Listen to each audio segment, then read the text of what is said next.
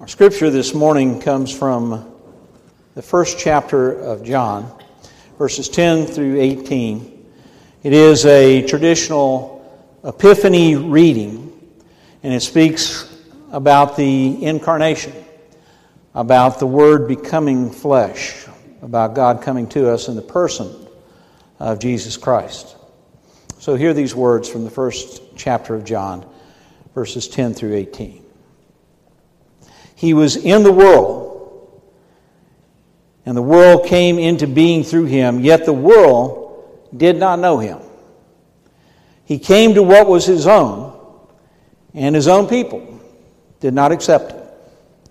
But to all who did receive him, who believed in his name, he gave power to become children of God, who were born not of blood, or of the will of the flesh, or of the will of man but of God. And the Word became flesh and lived among us.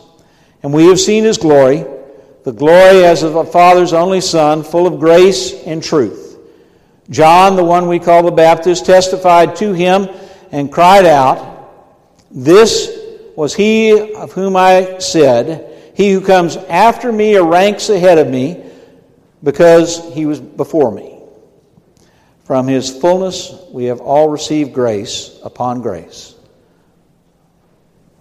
The law indeed was given through Moses, grace and truth through Jesus Christ. No one has ever seen God as God the only Son, who is close to the Father's heart, who has made him known. That is God's word for us. Jesus' birth is a divine moment but divine moments can be hard to recognize. The problem is not with the transmitter, the problem is with the receiver. The transmission is perfect.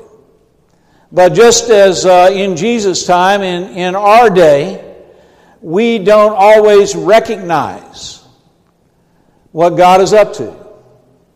When we look at the, uh, the world, when we look at different things that are going on in world uh, on the world stage, we might ask ourselves the question, where's God in all this?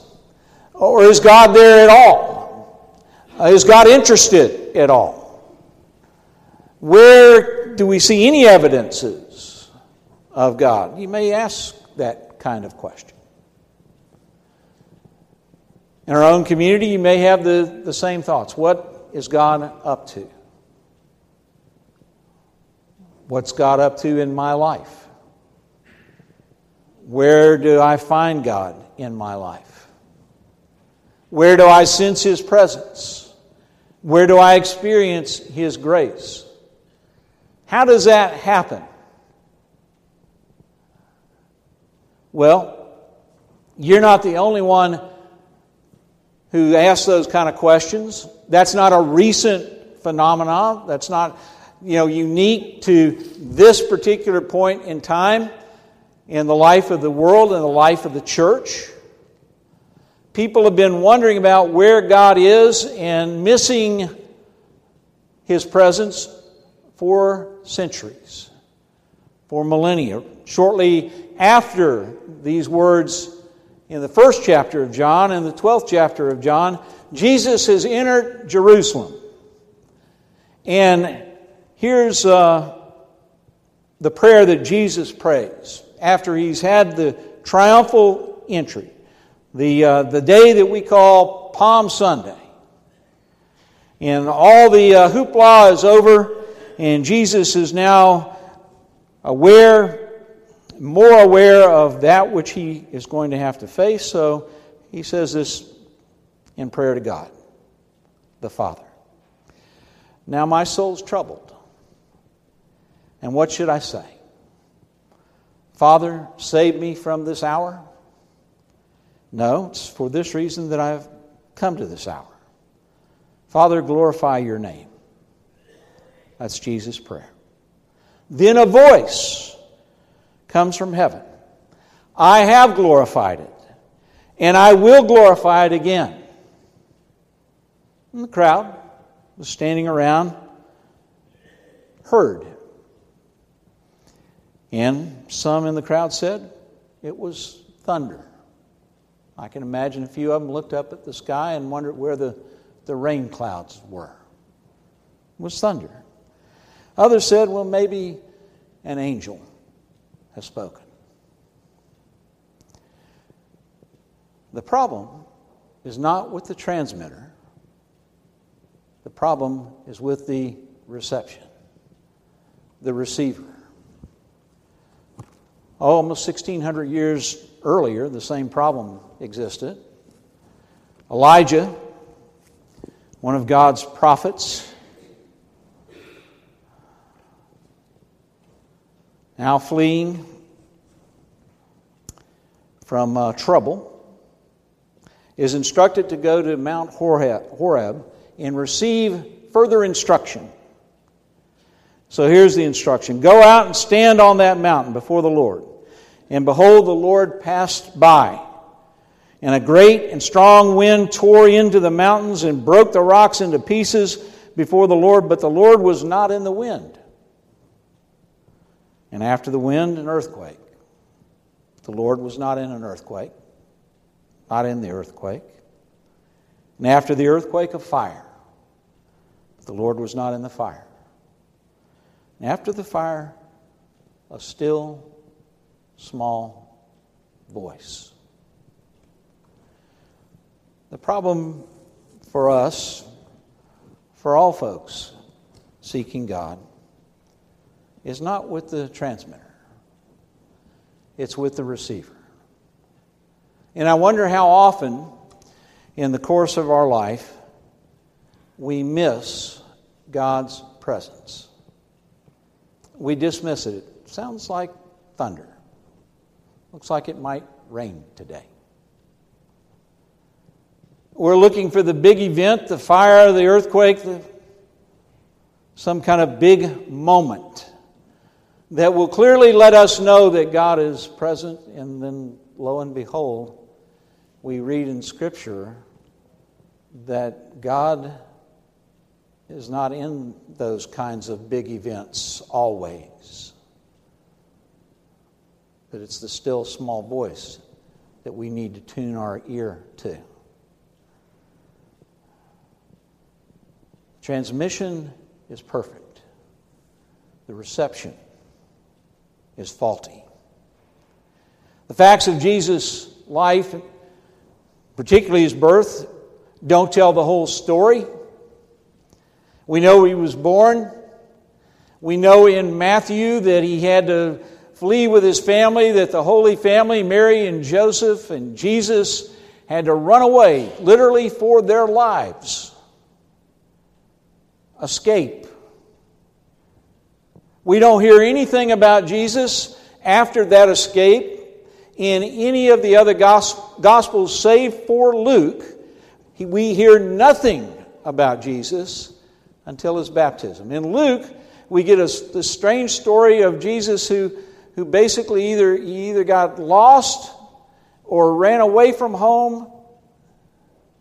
But whatever, uh, however we, we try to understand that story, the Holy Family, Mary, Joseph, all the kids go to Jerusalem, probably for a Passover observance. It's a pilgrimage.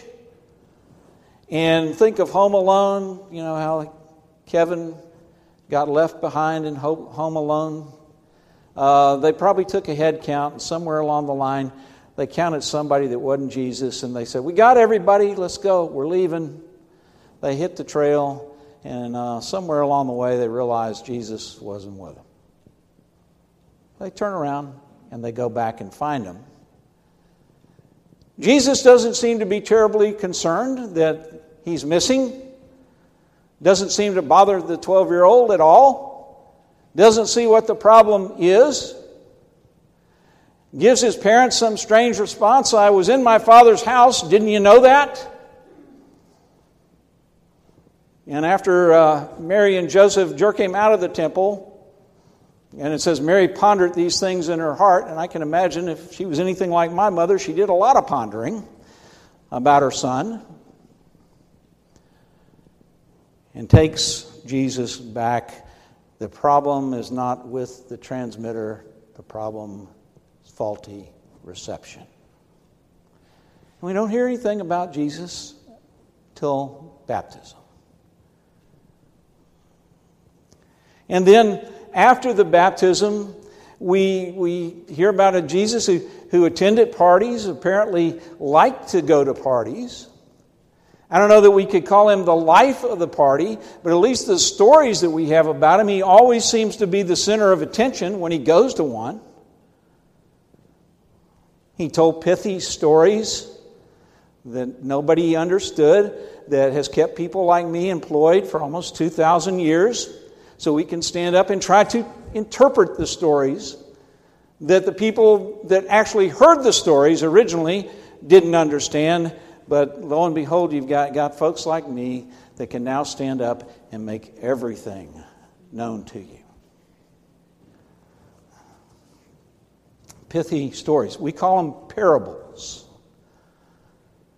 Things that st- still uh, hold deep and profound meaning for us in the church. He did amazing things. In fact, most of the Gospel of Mark, the reaction that the crowd has after Jesus does something is, is Mark says, is, and they were amazed. And that's all we got. I imagine, and I wonder if, uh, you know, maybe later, some point later. Uh, they, in a particular town or village, they might have been standing around, maybe sitting around talking about stuff. And somebody might have said, You remember the guy that came through, I don't know, when it was 10 years ago, whatever it was? Remember that guy? Uh, he, uh, the guy, you know, healed somebody who was lowered through a roof, and the guy got up off his mat and he walked away. You remember that guy? Wonder whatever happened to him. That wasn't that, a, you know, wasn't that an amazing event? That's how Mark describes it. The crowd was amazed.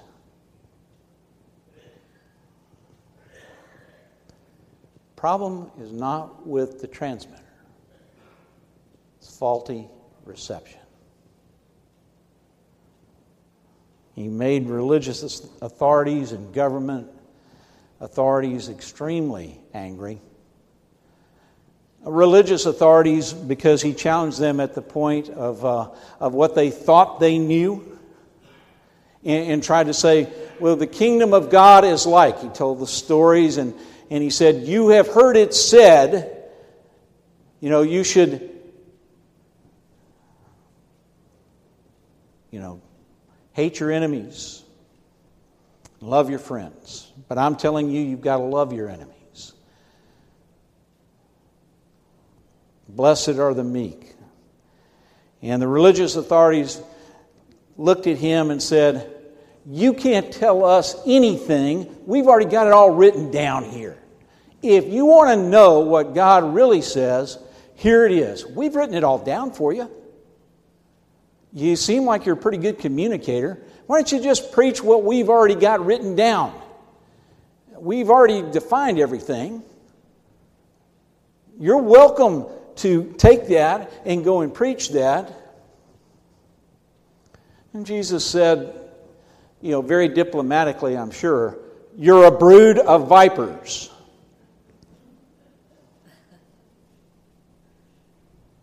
Made him angry. The government authorities, he made mad enough that they wanted to kill him. And of course, they did. But not before, just for good measure, they tortured him. There's never been any problem with the transmission. The problem is with the reception. The incarnation, God coming to us, revealing himself to us in the person of Jesus Christ is the great affirmation of the Christian faith. In that event, in that moment, in that epiphany, God says, I will no longer be distant, I'll no longer be aloof, I'll no longer be indefinable. I'll no longer be vague. I'm going to make myself known so that you can come, so that you can embrace the love that I have to offer. Now, through all this snow and, and below zero temperatures and, and uh, everything we experienced about a week or so ago, I was reminded looking out uh, my back window uh, and seeing birds in our yard kind of hopping around uh, a lot, probably trying to stay warm, trying to survive, of an old story that I heard years ago. And I've heard it uh, since, uh, since that time, but it's an old preacher story, heard a long time ago. About a farmer and his wife that were preparing to go to Christmas Eve service. And it was snowing and it was cold outside. And as they got ready to, uh, to open the barn door and, and get in the vehicle that, so they could head to the church, uh, the farmer, just before opening the door, he noticed that there were a bunch of birds out in, out in this cold, snowy day, snowy night. And he was very concerned. And when he opened the door, he thought, well, maybe they'll just hop on in and come on into the barn and they'll be okay. They'll, they'll be safe. I'll just open the door and they'll come on in. But much to his surprise, when he opened the door, that they went exactly in the opposite direction, as fast as they could go. And they kept hopping around out in the snow. And the farmer said, Well, maybe if I feed them, maybe if I give them something, uh, they'll trust me enough to, to come on in. So he got some you know, grain and he scattered it out there thinking the birds will follow the trail and they'll come on in here and they'll be safe and they'll be warm. And the birds didn't trust that. Didn't, didn't uh, come, but only so close, but not all the way in. And finally, the farmer looked at his wife and he said, You know, I wonder, you know, I have a dream. I wonder if I became a bird. There's somehow I could become a bird. And if I could get out there with the birds, uh, that they follow me on in here to where it's safe and warm and they'd be secure. And their life would be saved. They'd be whole. They'd be okay. I wonder if I did that, if the birds would, would follow me. I think, he said, in fact, I, I'm sure they would. If I just became a bird, they'd do that. And about in that moment, he glanced up in the sky, he heard church bells in the distance, and he saw the star, a star, and he was reminded of the incarnation of what God did in Jesus Christ. And he shook his head and he said, I guess that's what God did. And I guess we're still Still, even though it was perfectly revealed, we still have a hard time receiving it. Transmission's perfect. My prayer is our reception will improve. Let's pray.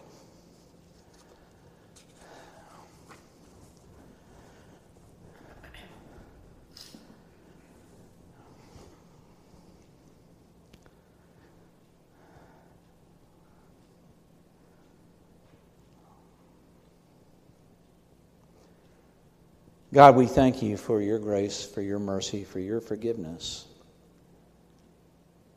for you coming to us the person of Jesus Christ. For it's in his name we pray. Amen. Let me invite you to turn in your hymnals to our hymn of commitment. There's